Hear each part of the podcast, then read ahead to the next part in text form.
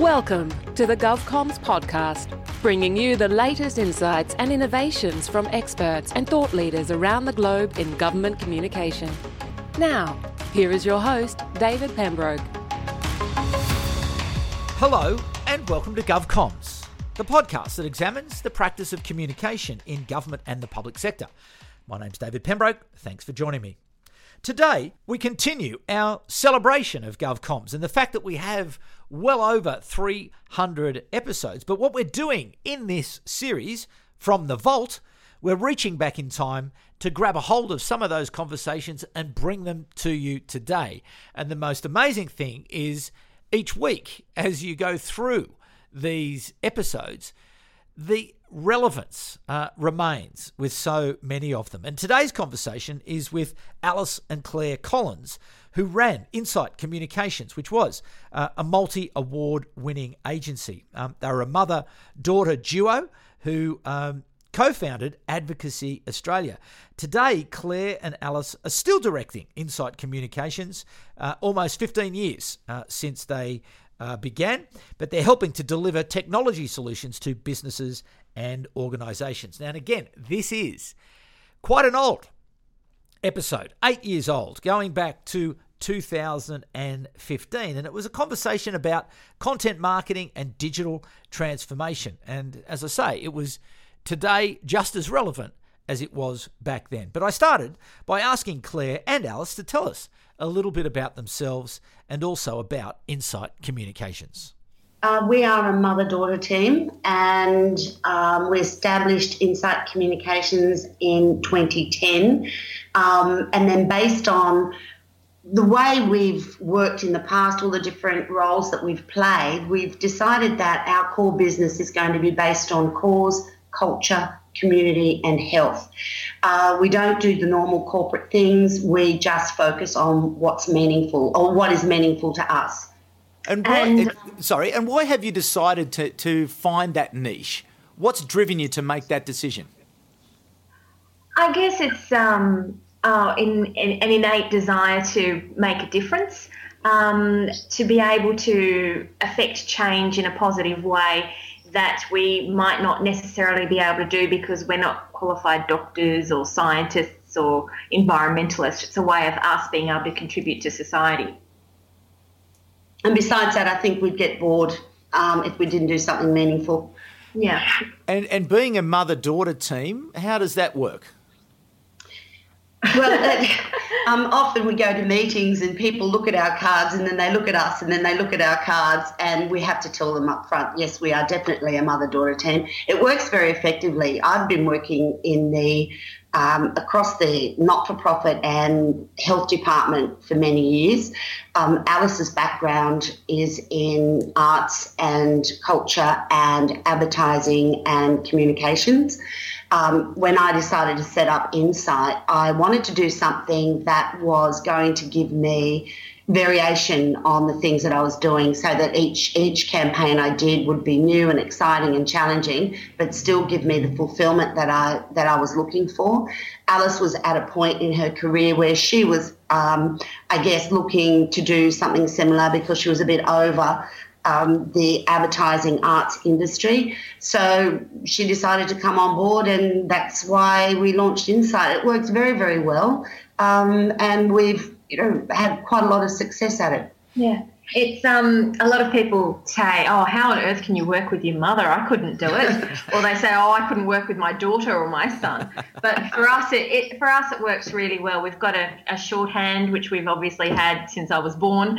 So um, and we both have different strengths and weaknesses which complement each other quite well. Um, so mum's skills and my skills work really well hand in hand. Alice, I'm interested in just exactly that transference of skill from from art design and advertising and how you've been able to fold that into what sounds like it was a fairly traditional strategic communications practice.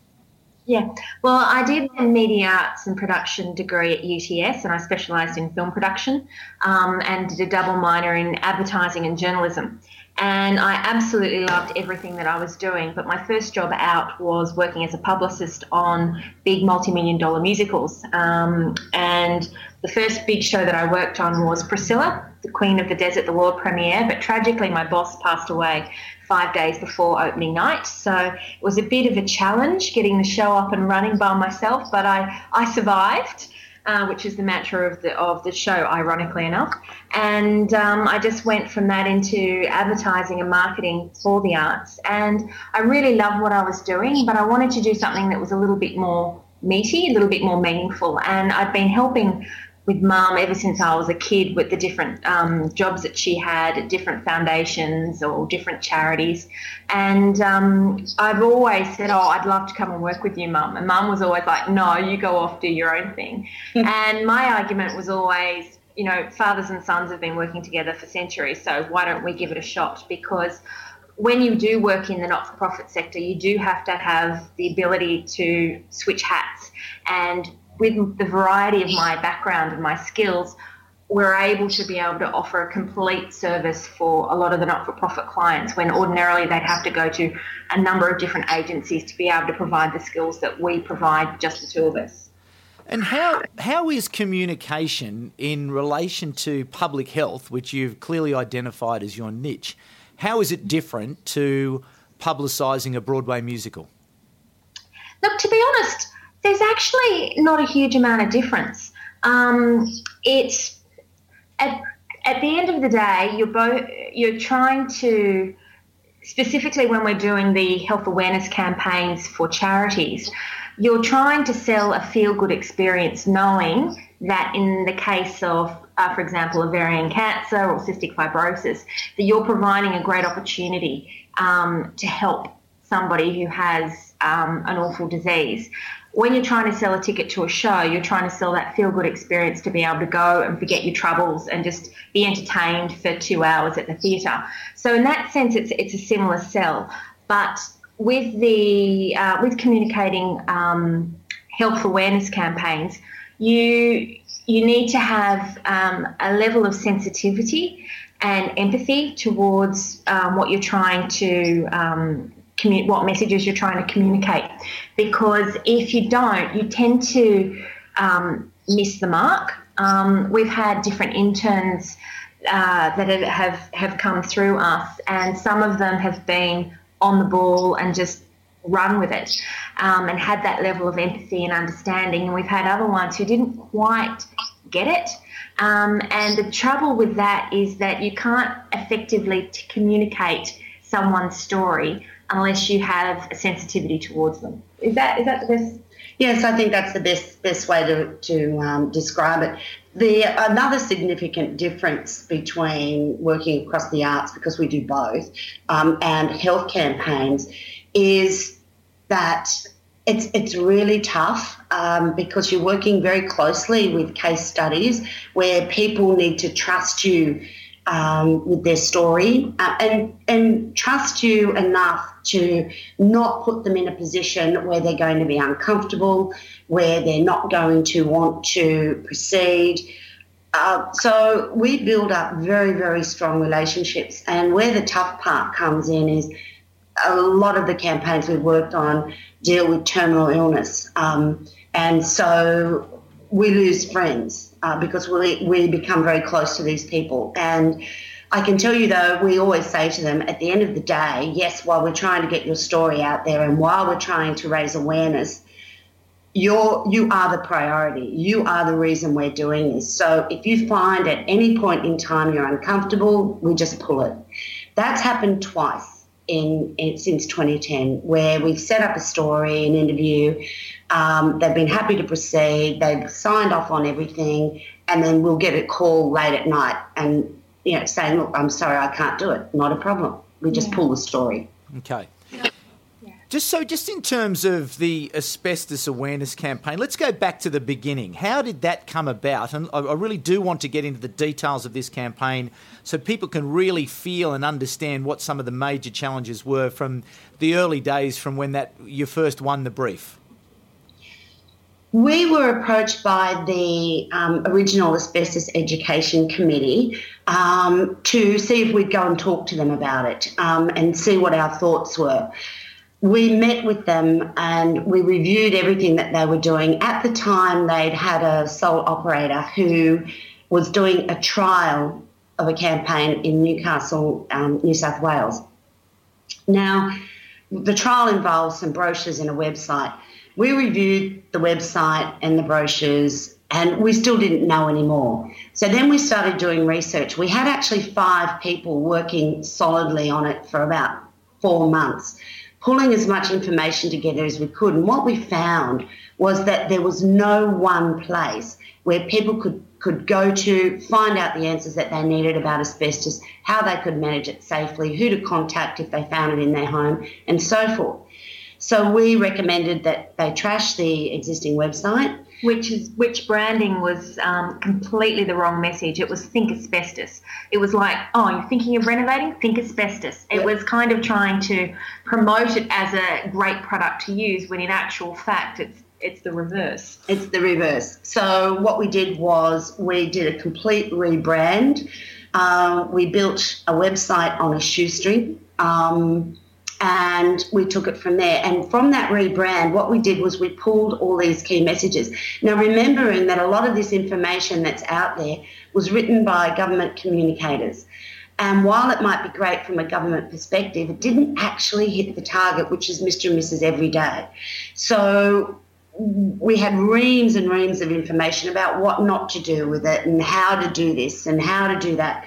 And the other key element that we did was we facilitated the right environment that it was a one stop shop because the existing site and all the other existing asbestos sites around the country were constantly linking out to other websites. So you go to one site to get one piece of information, and then you have to go to a second site for more information, then to a third and a fourth and a fifth. So people were getting um, lost along the way and just giving up because they couldn't find the information that they needed in a clean, clear and accessible way. It sounds like it was successful because you communicated in um, the needs of the audience, that you were answering the questions, that you were looking at it from the audience's point of view as opposed to um, the government health authorities' point of view. How did you convince the government health authorities that it was the best thing to do to create content that answered the questions of their audience as opposed to promoted the messages that they felt needed to be communicated? That's a good question. I probably still don't know the answer to that. We just rolled up with our proposal. We said, this is what we think you need to do. These are the other sorts of campaigns that we've done, which were also very successful for National Ovarian Cancer Awareness Month. We'd done that twice already. We'd rolled out a number of successful campaigns. And I think by that stage, the uh, plan had been in place for some time and they were just very, very keen to get it out there and make it happen. So they went with it and it worked extremely well. We utilised multiple tools in that initial campaign. We had a very limited budget.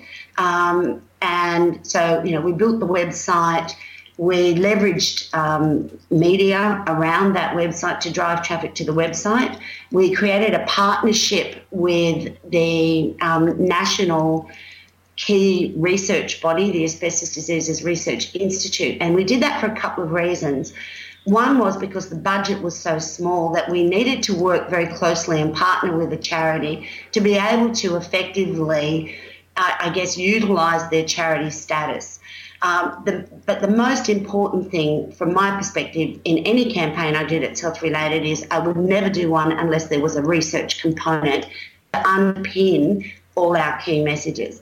So we worked very closely with the Asbestos Diseases Research Institute, also known as ADRI, and um, we created the campaign that was I guess the messages were substantiated by you know a key body, and that just made all the difference. And who was the audience that you were seeking uh, to reach and engage and ultimately influence? Who was it that you were trying uh, to make aware about the dangers of asbestos? everyday Mr. and Mrs. Um, every day, Yes. um, homeowners um, and householders. So basically, anybody who lives in a dwelling which may be constructed before 1987 should just be aware that when renovating or when maintaining their home, or even just the simple process of hanging a picture, your family photo, up on the wall, to be aware of what may actually be in the wall and throughout the house. So it was a grassroots general um, awareness campaign aimed at, at, at, the general society. We weren't specifically targeting um, tradespeople or um, other um, people who worked in the industry because they were usually trained within within their own um, within their own fields, um, and it was just pre- predominantly homeowners because they're not aware. And that was the first year because I mean we and to be honest, we had a month to roll out that campaign from the time we finally had sign off on our strategy to actually get that campaign out to market. So including was, building the website yeah, and, and creating all the branding and, and all those sorts of things. So it was pretty helter skelter, but we managed to do it. So the following year, based on the success of that campaign, we said, look, you know, the messaging here is strong enough um, and the need to get it out there is strong enough that we actually need to do a national campaign. Um, and because it was so successful the first year, they agreed. They found additional budget for us, so that meant that we were able to create a community service television ad as well as a radio commercial.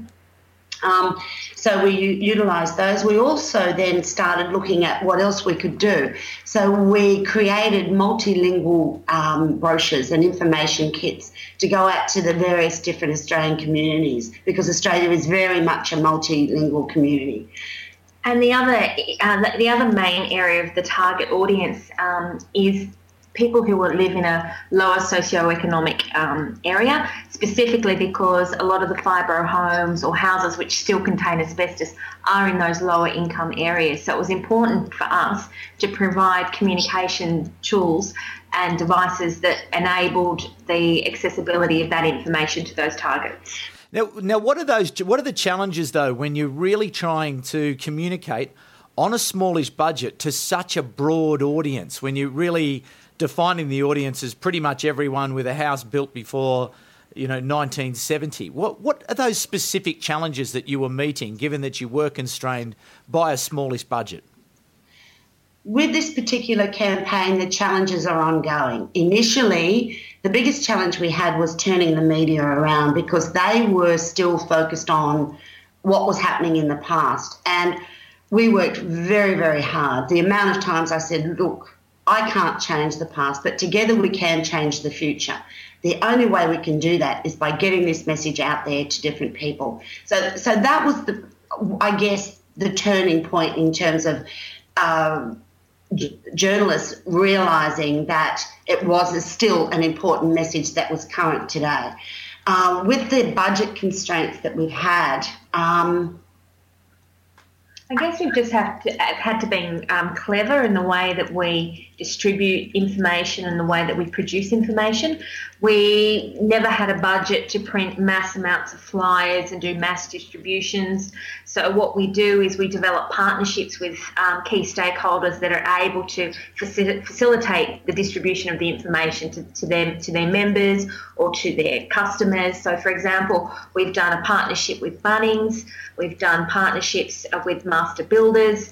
We've done partnerships with councils. We have a, quite an extensive council engagement program, which enables um, councils to get all the information that they need to be able to educate their own communities. Yeah, we pre-prepare absolutely everything, and we give them access to it, and they just download it, and off they go and do it for us. And what's your so, advice? What's your advice to people on on building those partnerships and those collaborations? What's the best way to get people's confidence and trust in order that they can help to amplify your message? Well, there's a couple of things. One is persistence.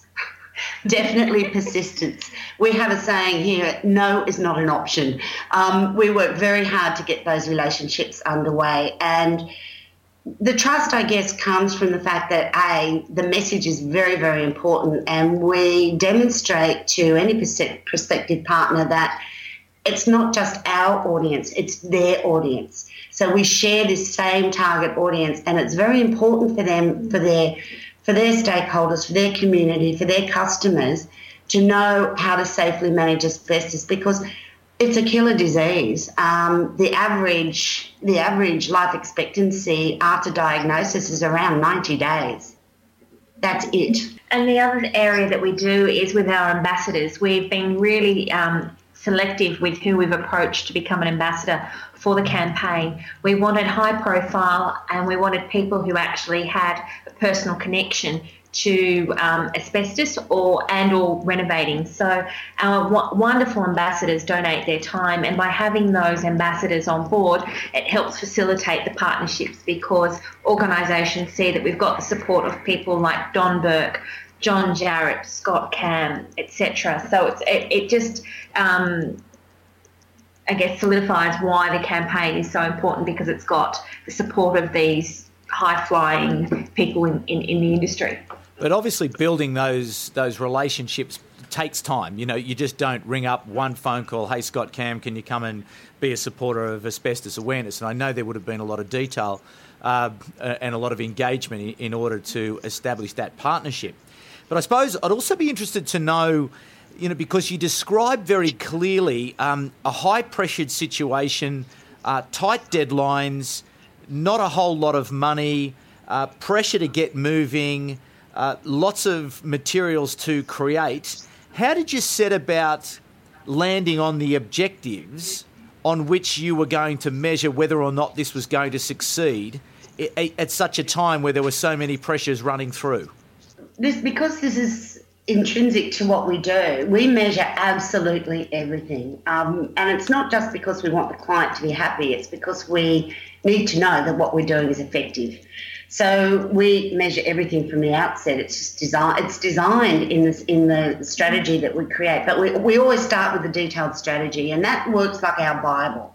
So once we've got that strategy up and running, we just follow that to the T.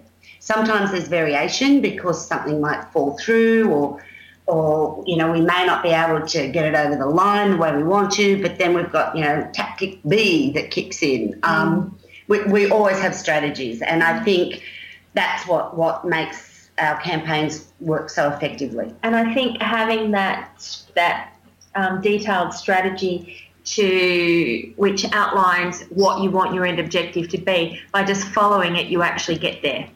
And interestingly enough, this isn't a detailed strategy that's three or four pages long. It can be anywhere between 40 and 50 pages. Wow, that's a lot. Yeah. Yeah, yeah, our usual yeah. strategy is around the 50 pages mark. Yeah. Wow. So we look at, we, we break it down into, we look at the core objectives, the goals, um, then we look at how we can achieve those goals, who are going to be key stakeholders, who are going to be our intervening target audiences, um, and help us get that message to exactly where we want it to be. Um, and, and then we break those down and then break those down even more until we know exactly what our plan is and then off we go. Yeah. And in terms of your channel selection, once you've gone through that detailed planning, you, have set the objectives, you've done the research, you understand the audience, you've built some partnerships and collaborations. How do you go about setting out and understanding which are going to be the, the most effective channels to, to reach your, and influence your audience? Well, they're usually determining our strategy because we. I'll give you an example. Um, when we were working on the ovarian cancer uh, awareness campaign, the very first time we did it, we actually underwrote the majority of that. Um, we were really passionate about it. One day, Alice said to me, "I, you know," she said, "Look, I'm really passionate about um, breast cancer, but I'm a bit over all the pink." I'd really like to do something about the other female cancers that are out there. Within two days, we had a phone call from Ovarian Cancer Australia saying, Would you be interested in doing a campaign for us? So, what we did was we created this campaign. Now, we only had a month lead time for that. And that was over the Christmas Over holidays. the Christmas holidays because Ovarian Cancer Awareness Month is February. So, we were, you know, pretty tight for time, limited resources. Um, limited information. We always do extensive research. That's the other key thing that, that I think we could put down to the successful outcomes is because we do the research first and we know what we're after, we know what we're dealing with, and we know how to manage it. So, in those sorts of very tight timelines, we tend to work very, very long days. And I'm talking out of bed at 4 a.m. and finishing at 10 p.m.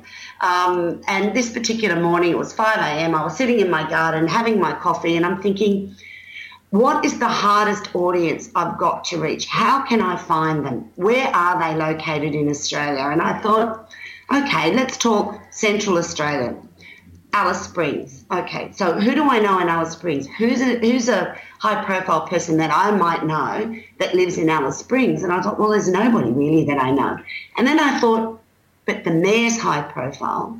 The mayor is one that people respect and would listen to. And that was the answer. So from that moment on, we targeted every mayor and every council Australia wide. Um, and it worked like a charm. We had media coverage of mayors everywhere promoting teal ribbons, promoting ovarian cancer. They were having morning teas and afternoon teas to be able to raise awareness of the symptoms of ovarian cancer because there was no other diagnostic tool available. So, so that's sort of what we do, I guess, when we when we start thinking about audiences we start thinking about the most extreme circumstance and how we can reach them. And then from that comes the answer.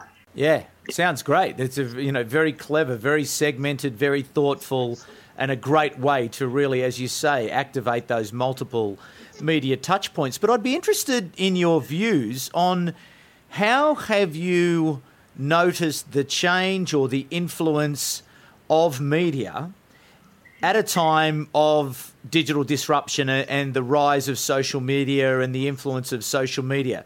When you're building your campaigns these days, how do you assess traditional media as against the, the new platforms that are available to people? Look, I think it's essential that you have a bit of everything because focusing on one particular area is never enough. You can't just do PR, you can't just do marketing, you can't just do advertising, you can't just do social media um, because. Um, in society, we are susceptible to so many different platforms in, a, in our day to day activities in the workplace, in our homes, um, just traveling around.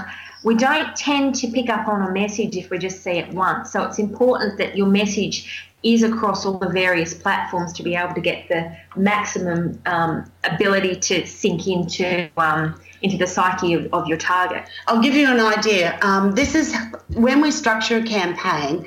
We try and think of how many ways we can reach somebody, and we utilise absolutely everything at our fingertips. So, for example, what we, it's what we call the day in the life of a campaign. So, for example, um, somebody's in bed in the morning, their alarm goes off the news is on, the first thing they hear is a news grab from one of the campaign ambassadors. Okay, so then they go down to have breakfast and then they hear the ad, the radio ad on the radio while they're putting the kettle on. Next thing you know, after they've had their shower, they just sit down and have their breakfast in front of the television. And on the morning show or the, or the breakfast show, they see another ambassador interviewed or um, a person that's experiencing the illness themselves, so a case study. So then they might decide, okay, so we've got to take little Johnny off to school. So they'll drop Johnny at, at school. And when they take Johnny into school, they'll see that um, they'll receive a newsletter to say, well, did you remember to bring, you know, your gold coin because today is a fundraiser for blah, blah, blah, blah, blah. Um, then they'll jump um, back in the car and they'll head to work. And while they're sat at the lights, they'll see a bus shelter with a, with a with a poster that says this is ovarian cancer awareness month. So then they get to the office, and then by the time they get to the office, we've already reached them multiple times before the day has even begun. Mm. So they sit down at their computer, and the first thing that happens is um, they get an email from a colleague that has a banner in the bottom of the of the email in the email signature saying today is Asbestos Awareness Day. So we've reached them at that point. They log onto their Facebook and they see people sharing stories. Um, promoting the awareness message, or they see someone tweeting um, with the hashtag that we've created. So it's it's a very holistic approach, so that throughout the day or the week campaign, they're touched multiple times with the, with the various um, modes of communication. Given though it is now such a busy, crowded space for messages to cut through, what's the What's a piece of advice that you would give people um, to ensure that they are successful in getting their message through? Keep it simple, stupid. Essentially, um, the more complex, the more detailed you will. We, we tend to find the message gets lost or and not heard. Um, and to make it accessible in a way that people will remember your key messages of what you're trying to say. So have a very, very distinct visual, have a very distinct um, phrase or um, message, which can be translated um, through the audio ads, through the radio, uh, through the um, TVCs, um, and when people are being interviewed for the key messages. Yes, and I think the other thing that is is you've got to think outside the square. And I know it's a very corny, old-fashioned thing to say, but you do. You have to be creative. You have to think that how am I going to reach that person on the other side of the shopping centre with my message just before they pick up their hammer and or their drill and drill a hole in a wall that might end up killing them. So by being creative, you you you you come up with different tools and techniques that you can utilise to actually reach them. I really love it. Just going back to that idea about the the mayor in Alice Springs and, and the the way that you are you put yourself in the most difficult way uh, imaginable, set yourself a great challenge to try to find that solution in a in a very complex, difficult place, and that that spurned that really imaginative idea. So that sounds like a great technique that people could use. Oh, it's a it's a fabulous technique, um, and it's one which we've used very effectively with the asbestos campaign as well. We've created complete online, um, digitally accessible um, kits for councils to download to be able to create their own um, asbestos awareness campaign within their communities, and they just love it. We provide everything from the presentations down to images to graphs to pull up banners, the whole everything is available to them. All they need to do is register. And the feedback that we've had from the councils around the country, we've got over 70% of, of councils around around the country who are actively involved in the campaign that we're doing for asbestos awareness. And considering that there's 565 of them, we're pretty stoked to have almost 400. So. Um, yeah, yeah, and that's because we it's and it's hard work because you know, you sort of going through the local government angle, and, and in a country as big as Australia, we you're working in different time zones in the summer. Um, you're working with very, very small community councils in rural, regional areas, very remote areas. Um, and so the idea is to make it easy for them to participate. Sometimes it's a bit of a hard sell, but like I said, no is not an option. That's our, our mantra. So mm-hmm. we just work very hard because their people in their community is very important to us, even though we don't know them. Yeah. And we, we utilise our ambassadors as well in, in approaching, when we go out to mayors um, and councils, we have multiple approaches. We send them the initial email invitation, we send them a hard copy invitation, and then our ambassador then follows up with a personal email to the mayor, and that's how we're able to get the traction with with the uh, registration. So it's not just a matter of ringing up a council and saying, "Hey, come on board." It is very de- it's a very detailed process and that very we work through. Consuming. But one of the things we've created with for a number of our campaigns, and this is nothing new really for any lots of charities do this, like Australia's Biggest Morning Tea and those sorts of things. They do it as a fundraiser, which I think is great because we need that injection of funds into research for multiple diseases and conditions. However, what we do is we use them as a means of communication. So for the asbestos campaign, we created um, the Blue Lamington Drive. Now, there's a couple of reasons for that. Is because asbestos is essentially a pretty dirty word. Um, we all know the history of it. It's it's not pleasant. We know the outcomes when people are exposed to it unnecessarily. So what we're trying to do is break down that that objective barrier that people have against something that they they may not understand. Um, and to do that, we use this um, communication tool, which is a forum. So we get people in a room, we provide them with the presentation that they can show the different groups, and some councils show it to staff, some councils show it to community, some councils show it to everybody, um, and they invite them on board. And we have this, this I guess, this humorous component, which takes the edge off the seriousness of the message, which allows us to cut on in there and deliver our serious message. And that is the fact that it's a blue lamington. And the reason why we chose a blue lamington was because a lamington is quintessentially Australian. Um, but the colours of a lamington, once you add the blue, uh, the blue to the coconut, are the three main colours of asbestos: blue, brown, and white. And the coconut itself, uh, fibred, is is fibrous, and um, that's what asbestos is. Asbestos is a fibre, so it's kind of a quirky way of being able to break down something that's so people tend to put up the barriers as soon as you say asbestos. I mean, that is one of the problems that we have with getting organisations on board to participate. They hear the word asbestos and the shutters kind of come crashing down, and then we've got to work our way for them to roll them back up and be um, receptive to our offer, and then they come on board once we explain it to them. Yeah, but so so what we do is we have these different groups throughout the community, all through Australia, holding these relaxed kind of communication forums where people come along, it's a bit of fun, but we're actually getting a serious message across to them at the same time, and it works very effectively. Another key uh, uh, communication tool that we've we've utilised is Betty. Um, I don't know how much you heard about Betty, but she's quite famous internationally as well. Uh, we wanted to do something that was an experiential marketing tool, and how this idea was created, again, it's sort of thinking outside the square. We needed to do a media launch um, of the campaign, the second year running. And we thought, how can we do this? And I thought, okay, let's get a, a movable house, stick it on the back of a truck, bring it into the, the heart of Martin Place, and do a media call around that, where we can point out where all the dangers might be found. And then the next thought I had was, Yes, but we might kill somebody with that if there's asbestos in that house. So, okay, what's the next step? Let's make a house. Let's make a house that's on wheels, that can move around from community to community, demonstrating exactly where asbestos might be found in a home. Hence, we built Betty. Um, and Betty's like this little house on wheels.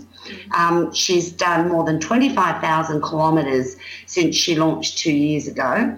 This year was her first trip interstate where she's gone to Melbourne and all around regional Victoria. Regional Victoria and Riverina, New South Wales, which was one area in New South Wales that she hadn't toured before.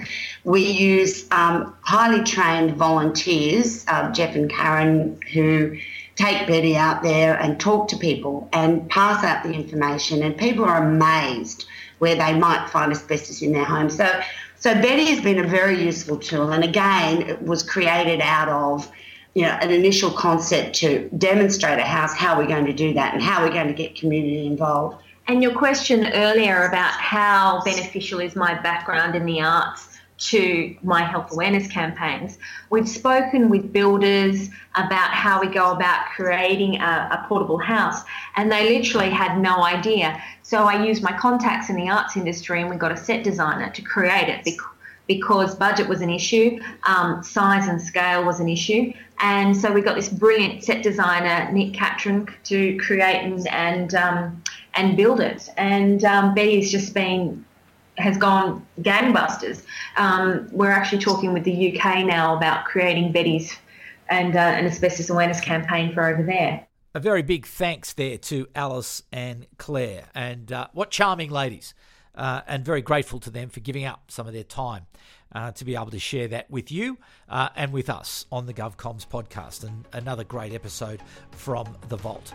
Uh, as always, uh, a rating and a review does help us to be found. So if you do have time, uh, you could just jump over there now, give us a rating. It does help us to be found. Anyway, we'll be back in two weeks' time. I'm David Pembroke, and it's bye for now.